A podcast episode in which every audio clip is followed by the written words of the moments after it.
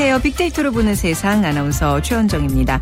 요즘은 빵 좋아하는 분들 많으시죠? 그런데 예전과는 많이 달라졌습니다. 옛날에는 빵집, 제과점이었다면 요즘엔 뭐 이렇게 프랜차이즈 점포들이 많아진 거죠. 특히 2000년 이후 동네 빵집이 많이 위축됐었는데요. 최근에는 소비자들이 줄을 서게 만드는 인기 동네 빵집 수가 다시 늘어나고 있다고 합니다. 근데 이런 성공은 결코 저절로 얻어진 건 아니고요. 인기를 모으는 건강빵, 뭐 즉석에서 빻은 밀가루, 천일염을 비롯해서 차별화된 재료 선택과 맛은 기본이고요. 또 작은 빵집들이 뭉쳐서 빵집 협동조합을 만들고 남다른 노력과 열정으로 빵을 구워내기 때문입니다. 그리고 뭐 먹고 놀라지 마 빵 뭐 이런 빵 이름도 개성 넘치는데 동네 빵집의 시대가 갔다고 절망적인 마음이 들 때도 있었지만 사실 열정과 노력이 있다면 희망이 보이는 건 당연한 결과겠죠. 자 동네 빵집들의 반격 큰 박수 응원 보내고 싶습니다. 또 더불어 여러분의 숨겨진 잠재력도 모두 깨워보시면 어떨까요? 열정이 있다면 먹고 놀라지 마 빵 이런 이름처럼 언젠가 누군가를 깜짝 놀라게 할 수 있을 테니까 말이죠. 자 오늘 빅데이터로 보는 세상에서도 많은 분들이 용기를 갖고 도전할 수 있도록 다양한 정보 준비했습니다. 지난주에 이어서 KBS 일라디오 기획으로 경제를 살립시다가 진행되는데요. 화요일 코너 빅데이터로 보는 미래와 돈이 보이는 빅데이터에서 성공 창업에 대한 얘기 자세히 나눠보도록 하겠습니다. 여러분들과 함께 만들어가는 시간입니다. 빅데이터로 보는 세상 어, 의견 주시면 되는데요. 휴대전화 문자 메시지 지역번호 없이 샵 9730, 샵 9730입니다. 짧은 글은 50원, 긴 글은 100원의 정보 이용료가 부과되고요. 저희 라디오는 언제나 콩을 통해서 예, 다운도 받으시고 생방송도 듣고 문자 참여하시는 거 아시죠?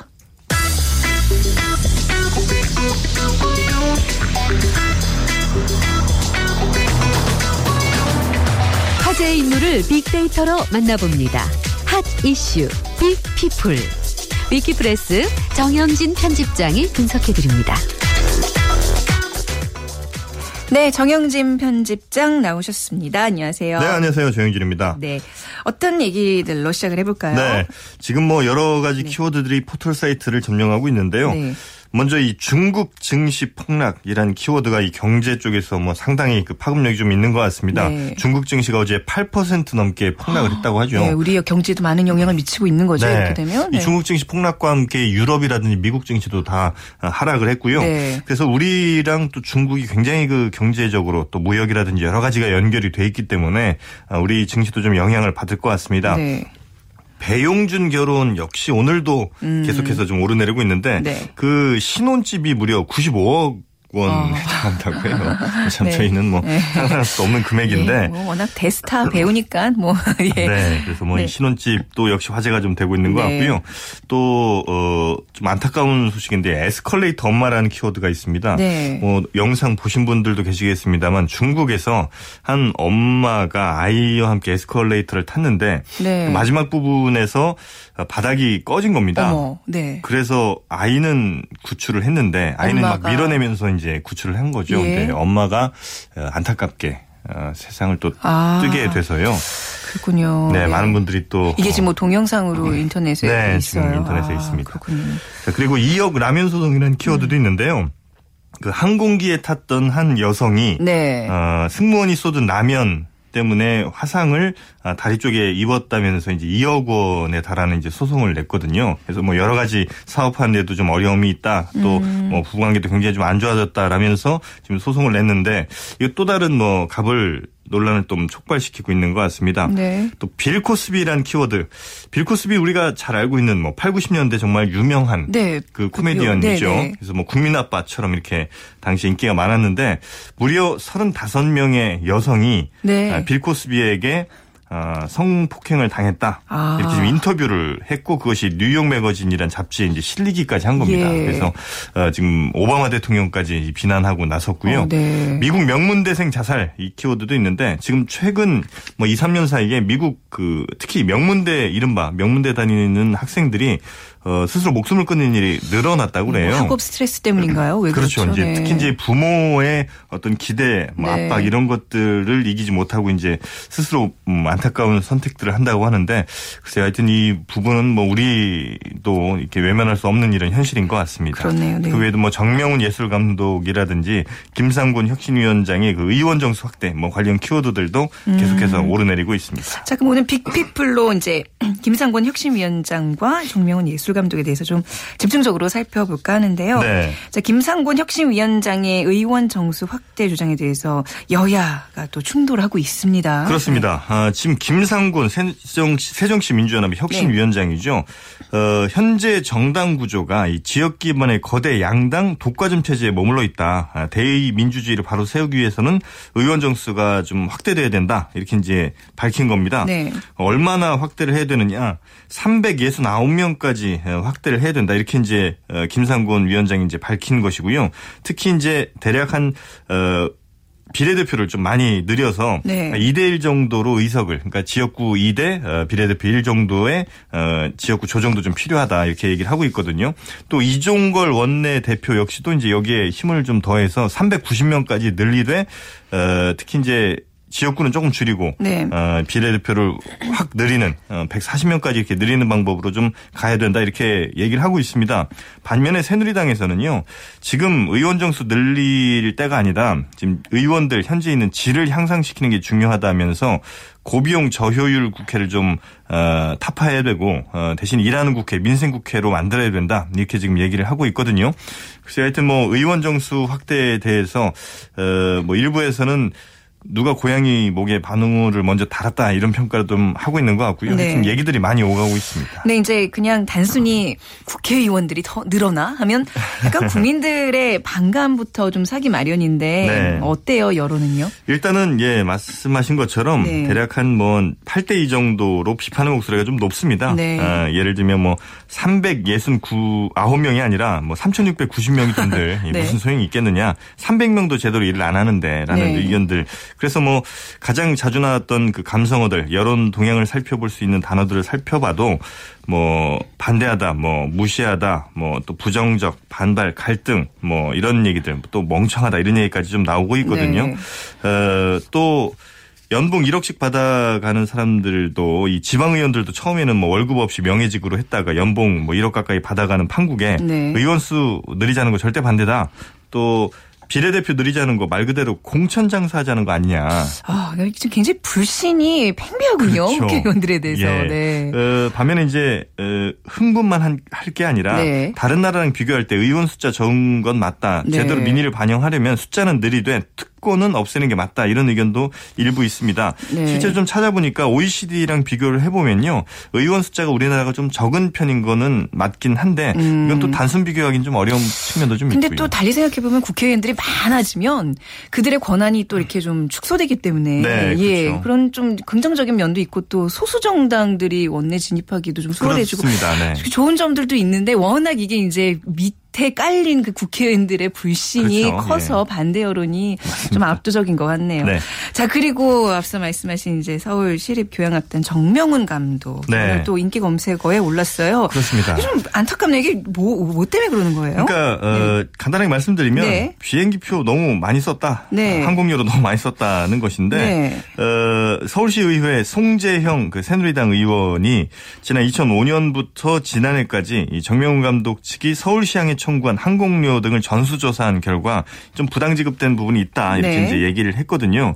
그래서 특히 뭐 2009년에 서울과 이탈리아 뭐 왕복 로마와 어, 이렇게 서울 간 이렇게 왕복 항공권으로 쓴 3,700여만 원을 어, 이거 네. 좀 제대로 어, 청구한 것 아닌 것 같다. 이제 이런 음. 얘기들을 좀 하고 있는데 어, 일단은 정명훈 감독 같은 경우는 1등석을 이제 주로 이용을 하고요. 네, 네. 어, 그리고 뭐 매니저 같은 경우도 한 비즈니스 클래스를 많이 좀 이용을 하다 보니까 이게 항공료가 뭐 몇백만 원 단위가 아니라 뭐 네. 천만 원 단위 넘어 1등석이 가격이 그렇잖아요. 많이 그러니까 비싸죠. 우리가 좀 상상할 수 없는 가격이라고는 들었습니다만. 네. 그래서 이렇게 하는 게 이제 맞느냐 어. 아, 여기에 대한 이제 찬반 양론들이 좀 격하게 좀 예, 맞서고 예, 예. 있습니다. 이게 정서법상 좀좀 과다라는 생각도 들지만 정명훈 감독 정도 되면 해외에서 더한 대우를 받을 텐데 말이죠. 네, 우리는 그, 그 대우를 해주면 안 되는 건가요? 글쎄 이제 거기에 예. 그 지점이 좀 가장 문제인 것 같은데요. 예. 그러니까 어, 일부에서는 뭐 외국에서 왔다고 하면 무조건 떠받드는 것부터 음. 좀 고쳐라 이제 이런 의견들도 좀 있는 것 같고요. 반면에 어, 사실은 이제 외국 같은 경우는 그런 그 시향이라든지 뭐 여러 유명한 네. 그 교향악단들이 있잖아요. 여기 지휘자들은 대체로 뭐 본인을 포함해서 가족들 다 이제 퍼스트 클래스를 이용하는 게 관례라고 네. 해요. 어, 그리고 이제 그 비용도 지급을 하는 게 이제 맞는데 다만 이제 그쪽은 어, 스스로 어, 공연 수익이라든지 여러 가지 뭐 티켓 같은 것들이 충분히 아, 공연 수익이 예, 있으니까 있기 때문에 같은 경우는 뭐 거기 뭐 큰 문제가 되질 않는데 예. 우리 같은 경우는 이제 아무래도 세금으로 음. 지급되는 부분이 있기 때문에 공연 수익은 그만큼 안 나나 보죠. 그렇습니다. 좀 많이들 가서 보세요. 돈 내고. 어, 네. 다만 이제 그 서울시향이 음. 정명훈 감독 부임 이후에 굉장히 또 많은 활동들을 한 것도 사실이고 네. 뭐 지지 지명도 같은 것도 많이 오른 것도 있기 그럼요. 때문에 세계적인 음악 그렇죠. 감독인데요. 어, 그런 네, 부분도 좀 네. 고려를 해야 된다는 의견들도 좀 함께 나오고는 네. 있고요. 일단 정명훈 감독에 대한 여론 좀 살펴보면 어, 부정적인 여론보다는 그래도 긍정적인 여론이 아직은 좀 많은 것 같거든요. 하여튼 이번 사건만 아니었다면 네. 충분히 더 좋은 이미지를 갖고 있을 네티즌들이 많다는 이야기인데 그래서 좀 안타까운 부분도 좀 있습니다. 아 그래서 진짜 이 소식 들을 때마다 예, 어떻게 이걸 해결해야 될까 하는 한가함해지는 그런 예, 또 여론도 있는 것 같습니다. 자, 오늘 말씀 잘 들었습니다. 감사합니다. 네, 고맙습니다. 네, 위키프레스의 정영진 편집장과 함께했습니다.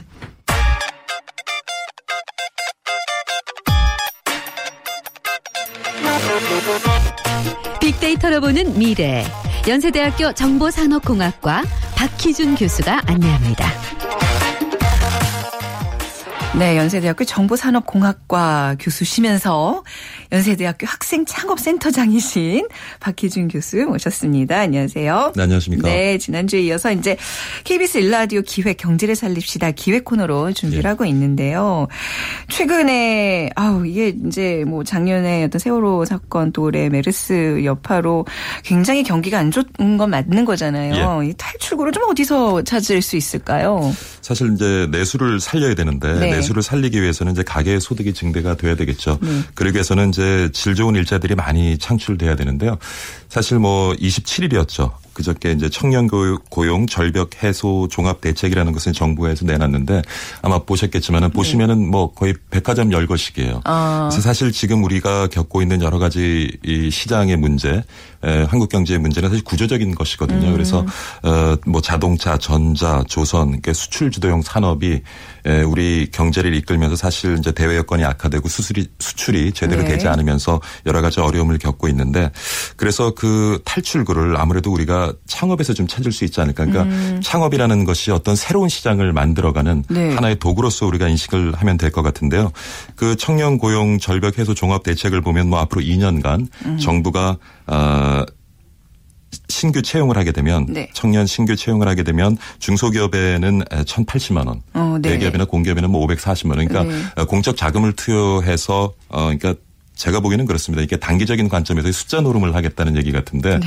그것보다는 조금 장기적인 관점에서 우리가 지금 가지고 있는 산업 구조나 시장 네. 구조를 좀 개선해 나가는 그런 노력을 하는 것이 좋겠고 음, 그 네. 가운데는 창의적인 그런 벤처 창업이 있지 않나라고 생각해 봅니다. 네, 그러니까 새로운 시장 개척을 위해서 이제 창업에 주목을 해보겠다는 얘기인데 이제 뭐 창업도 근데 최근에는 뭐 그 계속 이제 유지가 되는 것보다 문을 닫는 확률이 더 높다는 이제 우리 보도도 이제 접했다시피 이게 쉽지가 않은 거잖아요. 그러니까 뭔가 이게 생태계가 뭐 좀 이상, 그렇죠. 이상하잖아요. 예. 네, 우리가 창업, 네. 벤처 창업하면 떠올리는 실리콘밸리도 네. 사실 창업 네. 성공률이 한 5%밖에 되지 음. 않거든요. 아, 그래요? 그러니까, 예. 아. 그러니까 100개가 창업되어져서 5개만 성공을 하고 그 5개가 대박을 치면 결국 우리 경제를 좀 이끌어갈 동력이 되어줄 수 있는데 그런 건가요? 문제는 그렇습니다. 우리가 어. 창조 경제, 뭐 창조 경제 혁신 센터를 얼마 전에 이제 권역별로 만들었죠. 대기업의 지원 아래. 네. 근데 그것을 이제 만드는 것도 중요하지만 어떻게 운영하느냐가 음, 중요한데.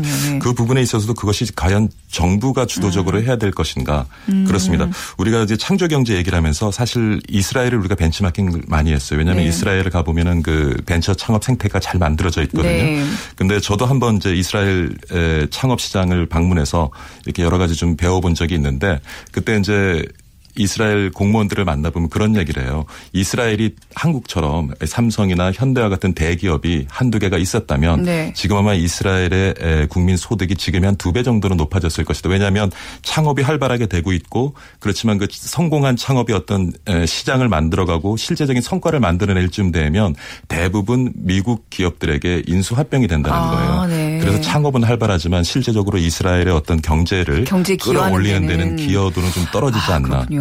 그렇다면은 네. 우리는 뭐 지금 에, 글로벌 기업들이 있거든요. 네. 세계 유수 기업들이 있기 때문에 그런 기업들이 지금 벤처 창업하는데 조금 이렇게 플랫폼 역할을 해주면 좋지 않을까. 음. 요번에도 그 창업 경제 아 창조 경제 혁신 센터를 만들면서 어떻게 보면 제가 보는 게 그렇습니다. 뭐 대기업들의 어떤 필요성보다는 네. 정부의 어떤 요청에 의해서 울며 겨자 네. 참여하는 음. 느낌이 좀 있는데 네.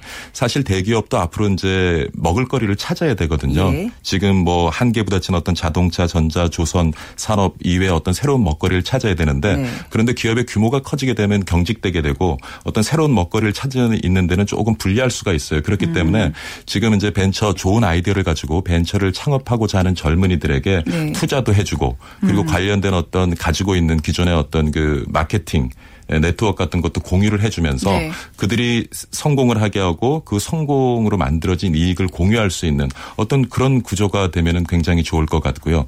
그러다 보면 문제가 뭐냐면 미국에서도 실리콘밸리도 좋은 벤처들이 창업이 되고 끝까지 성공하는 경우도 있지만 어느 정도 단계에서 성공하게 되면 에 아까 말씀드린 것처럼 그런 유통이나 마케팅에 충분한 네트워크를 가지고 있는 대기업에 인수합병되는 경우가 굉장히 많이 네. 있습니다. 근데 우리나라 같은 경우는 지금 인수합병에 대한 굉장히 어떤 사회 사회적인 인식이 별로 좋지, 좋지 않죠. 네, 인수합병하면 그냥 적대적인 M&A 네. 떠올리는데 네, 네. 그래서 그 M&A 시장이 좀 더 활성화가 되고 음. 그러면서 대기업이 지금 많은 역할을 정부가 하고자 하는데 정부보다는 그러니까 대기업이 정부의 어떤 요청에서 참여하는 것이 아니라 앞으로는 어떤 그 사회 예, 네. 사회 책임이 아니라 대기업도 생존을 위한 네네. 이득이 그렇죠. 있는 예. 방안으로 네. 그런 어떤 구조가 좀 만들어져야 되지 않을까 생각합니다. 네, 그래도 이제 뭐 이런 창업 활성화를 꾀하기 위해서 정부가 지원을 하겠다. 이 정책 자체는 나쁜 건 아니잖아요. 예. 그렇죠. 일단은 예. 그 뭐 그렇습니다. 저도 이렇게 창업 얘기하지만 네. 만약에 제 아들이 창업한다고 하면 네. 과연 창업을 이렇게 하라고 옆에서 이렇게 지원을 해줄 것인지 아니면 네. 창업을 말 릴 것인지 솔직히 음. 아직 저도 자신이 없어요. 그만큼 네. 아직도 창업에 대한 어떤 그 부정적인 인식도 있고요. 위험도가 너무 높다 보니까 네. 그래서 아마 뭐 그런 어떤 사회적인 분위기 문화를 만들어 나가는 데 있어서의 정부의 지원 정책은 굉장히 중요하다고 생각이 되고요. 네. 그 덕분에 일정 부분 효과를 만들어내면서 최근에 상업 시장이 활성화되고 있는 건 사실이에요. 근데 문제는 뭐냐면 그 정부가 가지고 있는 여러 가지 자금 지원 정책 같은 것들도 눈먼 돈이 되는 경우가 많이 있어요. 그러니까 음. 사후 관리가 철저히 되지 않는 거죠. 네. 그러니까 관련 예산을 잡아놓고 그 예산을 갖다가 창업에 투입하는 것으로 일단 성과가 만들어졌다고 보는 그런 음. 어떤 정부 쪽에서의 어떤 성과 지표 같은 거 이런 것들도 좀 개선을 해서 네. 사후 관리까지도 조금 장기적인 관점에서 접근이 필요할 것이 아닌가라는 생각이 음. 되고요. 어설프게 창업 지원, 자금 지원을 하다 보면 진짜 영세한 자영업자를 양산하는 네. 그러한 정책이 될 수 있거든요. 그래서 좀 장기적인 관점에서 접근을 했으면 좋겠고 또 하나 좀 말씀드리고 싶은 것은 에, 지나친 중소기업 지원 정책 네. 그리고 대기업 뭐 적대 정책이라고 하지는 모르지만 그러니까 그러다 보면 어떤 일이 일어나면 창업을 해서 조그만 성공을 만들어냈을 때그 창업자들이나 기업을 경영하시는 분들이 중견기업이 되고 대기업이 로 성장하려고 하는 어떤 동기부여가 되지 않아요. 음. 왜냐하면 많은 지원들을 버리고 가야 되거든요. 네네. 네. 그렇기 때문에 뭐 우리 시장에서는 그런 이제 피터팬 증후군이라고도 네네. 네. 얘기를 하는데 사실 중요한 것은 우리가 뭐 삼성, 현대 같은 그런 대기업이 서비스 업종에서도 벤처 창업을 네. 통해서 하나 나와주면 진짜 우리 국민 소득가 만불은 쑥 올라갈 겁니다. 음. 그렇다고 봤을 때는 그런 피터팬 증후군을 만들어내는 불합리한 음. 어떤 규제 같은 것들 네. 이런 것들도 조금 개선이 돼야 되지 않을까. 그러니까 원론적인 시장 기능을 충분히 그 해치지 않는 범위에서 예. 지원이 이루어져야 된다는 말씀이신 거죠. 맞습니다. 네. 예.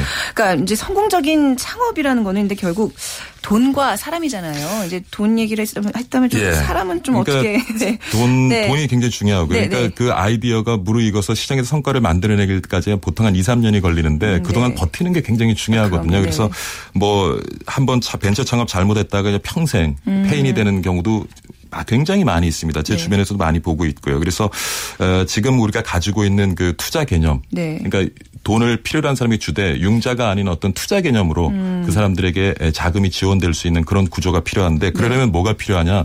그들이 가지고 있는 아이디어, 그들이 가지고 아이디어. 있는 기술을 어떤 값어치를 가지고 있는지 제대로 평가할 수 있는 그런 체계가 되어져야 되고 네. 그런 체계를 운영할 수 있는 전문 인력이 있어야 되는데 네. 그 부분은 우리가 굉장히 아직도 취약한 부분이고요. 음. 그리고 아까 말씀드리지만 실리콘밸리도 창업 성공률이 5%가 채 안 돼요. 네. 그렇다면은 그러한 우리가 창업 뭐 벤처 창업을 해라 그리고 그쪽으로 많은 젊은이들을 몰아냈지만 네. 과연 그들이 실패했을 때 퇴출 전략을 음, 어떻게 해줄 수 있는 네. 정부에서는 오히려 그 부분에 좀 신경을 써야 될 것 같고 네. 그리고 크라우드 펀딩도 지금 우리가 가지고 있는 금융법 관련된 규제 때문에 굉장히 활성화가 안 되고 있는데 네.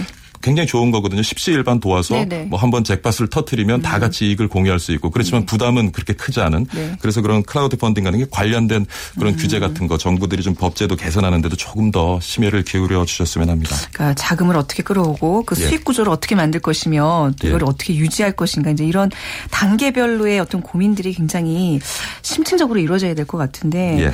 그러니까 지금 말씀하신 거 들어보면 그냥 벤처 창업이라는 게 너무 이렇게 멀리 있어요. 그냥 이게 실패하는 게 더 높다 그러면 이거 누가 하려고 그러겠어요. 근데 이제 예. 벤처 창업 하시는 분들에게 네. 좀 드리고 싶은 말씀이 예. 대부분 어떤 지금까지 존재하고 있지 않은 어떤 새로운 기술, 지금의 존재하고 있던 제품보다 제품이나 서비스보다 무엇인가 나은 것을 만들려는 압박감을 늘 가지고 시장에 음. 접근하는데요. 근데 시장에 들여다보면 그렇게 어뭐 하이테크가 아니라도 네. 지금 우리가 가지고 있는 것 가지고도 충족되어지지 못하는 소비자의 욕구가 굉장히 있어요. 그러니까 음. 문제 해결 중심으로 시장을 바라보면서 접근을 해야지 네. 단지 어떤 지금 존재하는 기술과 차별적인 기술이라고 해서 그 기술을 가지고 음. 시장에서 성공하는 것은 분명히 아니라고 생각하고요. 네. 그다음에 최근 뭐 지금 청년 얘기를 하지만 사실 청년도 청년이지만은 그 시장에서 많은 경험이 가지고 있는 중장년층들도 벤처 창업을 할 수 있습니다. 네. 그러니까 오히려 그들은 더 풍부한 경험을 가지고 있거든요. 음. 뭐 이제 다음 코너에서 얘기를 할 수 있겠지만은 네. 그러니까 뭐 중장년 노년 창업도 그러니까 뭐 제가 지금까지 선생하다 갑자기 식당 한다 이건 말이 안 되고 네. 자기가 하던 것 어. 잘할 수 있는 것 몰입할 수 있는 것 자기 네. 경험을 살릴 수 있는 것을 네. 가지고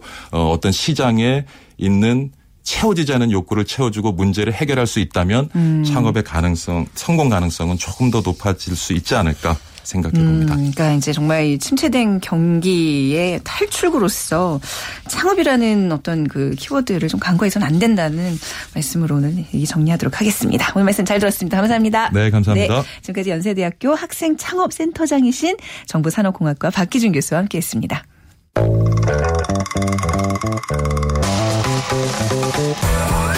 돈이 보이는 빅데이터 창업이야 이홍구 대표와 함께합니다. 네. 자, 이용구 대표 도 모셨습니다. 안녕하세요. 네, 안녕하세요. 네. 자, 앞서서 이제 우리가 벤처 창업에 대해서 이제 정부 지원이나 이제 이렇게 뭐 유지하고 이런 문제점들을 좀 살펴봤는데요. 네, 듣고 있었습니다. 예. 이론적인 얘기로 이제 우리가 이제 포문을 열었다면 좀 이제 구체적인 얘기를 또 이제 대표님과 해야 되겠어요. 이제 2015년도 어, 반환점을 돌고 있는데 현재 대한민국 창업 시장의 현주소는 어떤가요? 네. 어, 올해 1인당 네. GDP가 당초 3만 달러를 돌파할 것으로 예상을 했었는데 네. 어, 2만 달러에 그칠 것으로 전망이 됐습니다. 네. 그 LG경제연구원은 올해 어, 한국의 1인당 GDP가 어, 2만 7,600달러에 머물어서 지난해 2만 8천 100달러보다 아, 줄어들 것으로 예상하고 있는데요. 그만큼 어, 우리 창업계에도 불황의 그늘에 있다라는 네. 어, 뜻으로 볼 것 같고요. 어, 이런 상황 속에서 우리 하반기 창업 시장을 전망한다는 게 음. 예, 창업에 일을 하고 있는 사람 입장에서는 네, 안타깝습니다. 네. 어, 아무튼 간에 뭐 다들 아시겠지만 올해 초에 어, 원래 그 창업시장 상황이 좋아지고 있었어요. 그런데 음. 아시다시피 이제 메르스 상황 때문에 예, 좀안 좋아졌는데 아마 그 2015년도 하반기에도 이러한 여파는 아마 계속 있을 것으로 전망이 네. 됩니다. 네. 네. 자, 소비자들의 트렌드가 어떨지 이제 파악을 해야 된다고 이제 앞서 박희준 교수께서도 말씀하셨는데 네. 진짜 뭔가 숨겨져 있는 것들 요구를 잘 찾아내는 게 굉장히 중요한 거잖아요. 그렇습니다. 예. 어, 결국 예. 이제 소비자가 이제 무엇을 원하는지를 음. 알고 있으면 아무래도 네. 창업하는 데 도움이 되실 텐데요. 어, 2015년 현재 그 소비자들의 트렌드를 네 가지로 압축을 해보면 네. 어, 일단 가볍게 좀 심플하게 그리고 또 특별하게 그리고 항상 얘기하지만 좀 세련되게 네. 그리고 건강하게 이 네 가지가 핵심 키워드라고 보는데요. 어, 소비자들은 이제 가격이 비싸지 않거나 네. 아이템이 좀 심플한 것을 원하고요. 그리고 남들과는 좀 차별화된 개성 있는 소비를 좀 하고 싶어 하죠. 그리고 전 시간에도 말씀드렸지만 어, 불황일수록 돋보이기 위해서 짧은 치마를 입는다는 음. 제가 말씀드렸었잖아요. 그만큼 좀 세련되고 도발적인 디자인하고 음. 상품들이 인기를 하반기에는 끌 것으로 보입니다. 그리고 또 한 가지는 어, 건강에 대한 관심이 점차 많아지고 있기 때문에 네. 이것은 어쩔 수 없는 스테디셀러가 될 거라고 봅니다. 좀 더 콕 집어서 어떤 아이템들 추천해 주세요. 네, 그렇습니다. 이제 이런 것들 네. 이제 보다 보면 네. 어, 하반기에 어, 잘 될 수 있는 그런 아이템을 저희가 음. 어, 예견해 볼 수 있을 텐데요. 어, 최근에 그 고기 전문점 저번에 저번 시간에 제가 말씀드렸지만 고기 전문점이 어, 지금 상반기에 좀 핫한 그런 음. 어, 아이템으로 자리 잡고 있기 때문에 올 하반기에도 좀 그런 인기가 좀 이어질 것 같고요. 네. 어, 치킨 전문점 같은 경우는 포화 상태인데도 불구하고 어, 다양한 방법의 치킨 전문점이 어, 소비자들하고 이제 예비 창업자들을 공략을 할것 같습니다. 네. 그리고 어, 이제 간편하게 먹을 수 있는 도시락이라든지 또 반찬 전문점, 음. 어, HMR 음식 그 말씀드렸었잖아요. 네. 그 반찬 음식 전문점도 올 하반기에는 조금 어, 어려운 그 장사 싫어하시는 분들이 좀 네. 편하게 할 수 있는 그런 아이템으로 좀 좋을 것 같고요. 그리고 한식 전문점도 음. 어, 상승세를 탈 것으로 보입니다. 한식 전문점. 네. 예, 그 올 하반기에 그 이제 프랜차이즈 시장은 어떻게 흘러갈까? 이게 사실 이제 창업 전에 프랜차이즈 좀 생각하시는 분들도 계실 텐데 말이죠. 네, 그렇습니다. 네. 어, 프랜차이즈 시장의 업종별 현황을 제가 잠깐 살펴보면요. 네. 어, 도소매 서비스업의 경우에는 어, 외식업보다 조금 돈이 많이 들어갑니다. 뭐 음. 뭐 장치 산업이기도 하고 투자 산업이기 때문에 그러다 보니까 이제 프랜차이즈 본부의 설립자들이 어, 외식업으로 이제 쏠림 현상이 좀 일어나고 있습니다. 네. 그래서 그래서 저희가 빅데이터를 통해서 어, 저희가 퍼센테이지를 한번 좀 알아봤는데요. 네.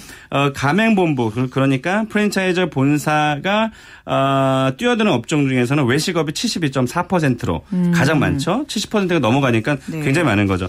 그리고 서비스업이 18.6%, 네. 도소매업이 이제 9.0%. 그렇고요. 이제 가맹점으로 가다 보면 역시나 또 외식업이 많습니다. 음. 어, 45.8%가 외식업 창업을 하고 있고 네. 또 서비스업이 31.6%, 또 도소매업이 22.6%로 어, 외식업으로 쏠림 현상이 좀 과하게 나타나고 그 뭐, 어, 있습니다. 그게 이제 반대로 얘기하면 외식업의 폐업 수도 많다는 얘기인 네, 거잖아요. 그렇습니다. 네, 네. 어, 지난해 이제 국내 프랜차이즈 기업의 존속 연수가 어, 평균 9.4년 그러니까 프랜차이즈 네. 회사가 설립을 해서 네. 9.4년 뒤에 이제 문을 닫는다는 뜻이고요. 음. 근데 그 기업이 브랜드를 여러 가지를 또 내놓을 수 있잖아요. 네. 그래서 브랜드의 존속 연수를 보니까 어, 그 기업보다 좀 짧은 7.8년. 음, 네. 네. 그러니까 좀 어, 짧은 편에 속하죠. 네. 어, 아울러서 이제 지난해 프랜차이즈 전체 폐점 브랜드 수가 총 188개인데 어, 역시나 이제 외식 브랜드가 많다고 말씀드렸잖아요. 네. 71.3%가 이제 폐점이 됐고 어, 그리고 서비스 브랜드 폐점 수가 이제 35개, 18.6%. 음. 그리고 도소매업 브랜드 폐점 수가 19개로 어, 10%로 나타났습니다. 네. 그래서 프랜차이즈 산업에서도 자영업 그 독립형 자영업과 같게 어, 외식업 비중이 좀 높으니까 네. 어, 너무 외식업으로 몰려서 창업하는 것은 조금은 좀 주의를 해야 될 것 같습니다. 네. 앞서 이제 우리가 그 뭐 벤처 창업 실리콘밸리에서도 성공률이 5% 미만이라 그러는데 맞습니다. 우리나라 그 외식업을 만약에 이제 관심 있으신 분들 그 폐업하는 뭐 비중이랄까 성공 비율이 한 어느 정도라고 지금 나와 있어요. 어, 그게 네. 성공 비율이라는 게 사실 음. 굉장히 애매한 게다 네. 달라요. 그러니까 아. 예를 들면 1억을 투자했을 때 월 200을 원하는 사람이 있고 300을 원하는 사람들이 있기 때문에 네. 그거를 성공을 객관적으로 볼 수 있는 잣대가 사실은 없어요. 그럴 수 있겠네요. 그래서 지금 네, 중요한 네. 것은 네. 생존하는 게 중요한 거죠. 실패하지 않는 게 더 중요한 내용일 것 같습니다. 2015년에 이 그 이제 하반기를 이제 시작함에 있어서 그러면 어떻게 해야지 성공을 할 수 있어요? 어, 네. 창업을 염두에 두시는 분들이 대부분 이제 가을에 또 많거든요. 그래서 한 네 가지 제가 조금 어, 중요한 것을 말씀을 음, 드리겠습니다. 음, 네. 시간이 없으니까 짧게 좀 말씀드려야 네. 되겠죠. 어, 일단 첫 번째는 2015년 하반기에는 경기 전망이 좀 불투명하기 때문에 네. 어, 일단 절대 무리수를 승부지 승부수를 띄우지 말고 가볍게 시작을 한, 하라는 것하고 네. 또 프랜차이즈만 좋은 것은 아니거든요. 네. 그러니까 독립형 창업 중에서 유독 장사를 잘하시는 분들이 있어요. 그분들한테 일정액의 금액을 주고 음. 전수를 해오는 네. 그런 창업도 어, 좀 눈여겨볼 어. 만합니다. 그러면 프랜차이즈 강력한 통 통제를 받지 않기 때문에 네. 상권 에 맞춰서 어, 전략을 또 세울 수가 있거든요. 그런 방법도 좋고요. 또 대중 아이템 속에서 업종을 선택할 거. 지금은 이제 경기가 불경이기 때문에 어, 너무 새로운 것은 좀 피하는 것이 좋고요. 네. 또 경기와 상관없이 임차료들이 오르기 때문에 좀 B급의 월세가 좀 저렴한 그런 음. 입지 전략이 좀 필요하다고 보겠습니다. 네. 오늘 말씀 여기까지 듣겠습니다. 네, 감사합니다. 네, 고맙습니다. 네, 창업피아의 이용구 대표와 함께했습니다. 자 이제 마칠 시간인데요. 오늘 뒷번호 2775 쓰시는 분께서 50대 예, 주부 시고 11시만 되면 다른 방송 제쳐놓고 KBS 일라디오만 듣고 계신다고 아는 지식도 있고 몰랐던 지식을 들으면 학교 다닐 때처럼 노트를 책상 앞에 두고 필기를 하신다고요. 앞으로도 많은 지식 얻어가겠습니다. 감사합니다, 어머님. 예, 앞으로도 좀 많이 들어주시면 감, 예, 더욱더 감사하겠습니다. 저희가 백화점 상품권 5만 원짜리 보내드리도록 하겠습니다. 자, 내일 11시 10분에 다시 찾아뵙도록 하죠. 빅데이터로 보는 세상 지금까지 아나운서 최원정이었습니다. 고맙습니다. Yeah.